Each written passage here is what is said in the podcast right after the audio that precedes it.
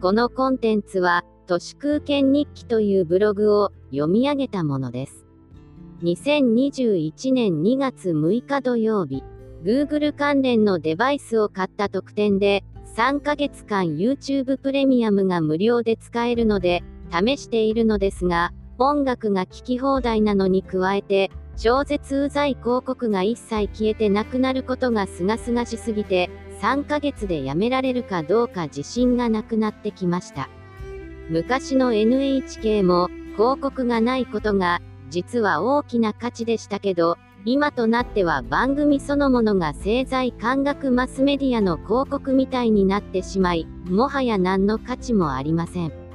YouTube プレミアムはさらにバックグラウンド再生ができるのも便利ですね。私は YouTube の音声だけをいつも歩きながら聞いていたのですが、広告やミスタッチで再生が寸断されるクソ UI は、プレミアムへのアップグレードを狙ってわざとやっているわけで、その精神は横島だと思います。固定費は泥棒、サブスクも泥棒というのが、私の揺るぎない定見ですので、無料お試しの3ヶ月直前で、再び元の無料に戻すと思います。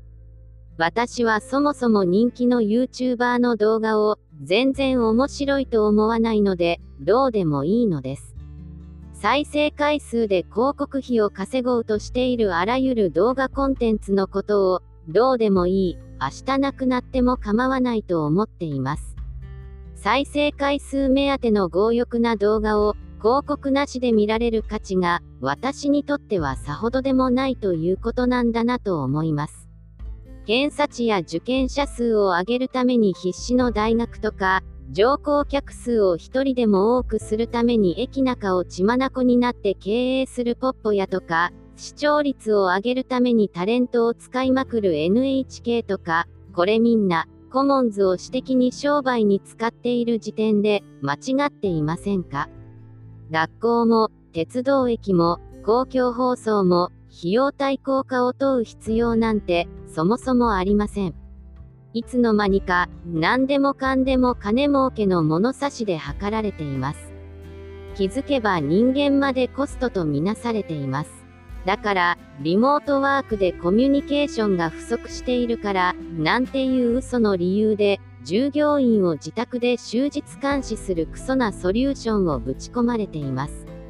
2018年には、日本国の行政組織が、本来雇用しなければならない障害者を実は雇用しておらず、虚偽の実績を報告していたことがバレました。これは要するに、経済合理性で彼らを邪魔扱いして、国家ぐるみで彼らの雇用機会を奪っていたということです。